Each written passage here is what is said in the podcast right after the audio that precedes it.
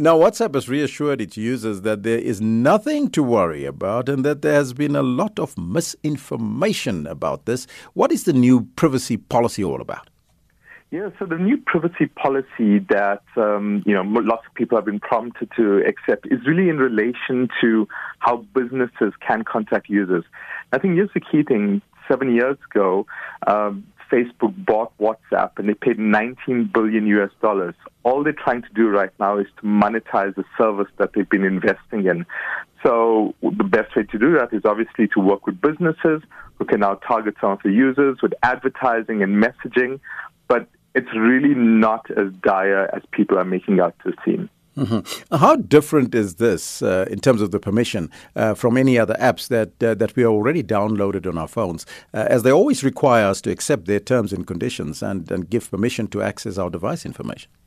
Yeah, I, I, mean, you know, there's been interesting examples of weird stuff that, that apps have actually put into their terms and conditions, and sometimes just as a as an example to show that people don't even read really what happens in the terms and conditions.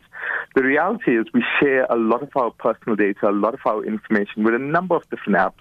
We're actually taking probably a lot more data than what WhatsApp does. So, in truth, if you're a part of this digital world, most of these companies have a lot of information about us the way we actually use the app and the people that we're actually speaking to. A lot of people saying they will be tracked by these uh, by these apps, and, and of course have personal details like bank details also being exchanged. Is that true? No, that's not true. So, so in terms of messaging, so if we look specifically at messaging, there's end-to-end encryption. So even if you share your bank details, you shouldn't. Ideally, I w- I wouldn't just to be safe. But even if you share your bank details through a messaging platform, WhatsApp has end-to-end encryption. So no one's going to see the contents of your messages itself. And I think that's where the key confusion arrives. So that is still safe. Not even WhatsApp can see it. To be honest, there are other apps out there that might be seeing this kind of information. So you have to be an informed consumer of these products and these services to understand which ones are safe and which ones are not. How is Telegram and Sig- Signal now doing in terms of the downloads on Android since the WhatsApp controversy? they've been doing fantastically well. I mean, Telegram's got 500. So if we look at Android, Telegram's got around 500 million downloads. You've got Signal that's got about 50 million downloads. But when compared to WhatsApp, which has 5 billion downloads, that's, that's massive. So in truth, what we're actually looking at, the way users are actually using this is it's almost an insurance plan.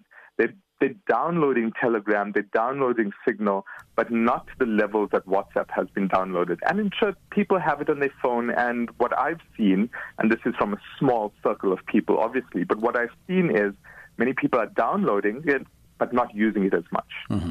As a social media analyst, what, what would be your advice uh, for people? Should they actually read what is being requested from them?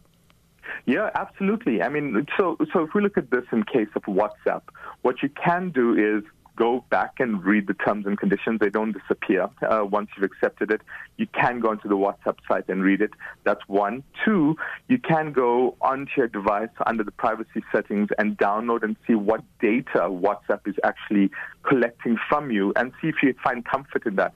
But in truth, with every single app that you actually use out there, read the terms and conditions, go through it. Those those five minutes that you actually spend to apply your mind to what's been collected from you is absolutely useful. That's one. And two, you know, stay away from apps where you don't understand who the developer is and if the developer doesn't have a good reputation. But between you and me, Pritesh, we know that people don't read the terms and conditions. How sure can we be that this is all okay?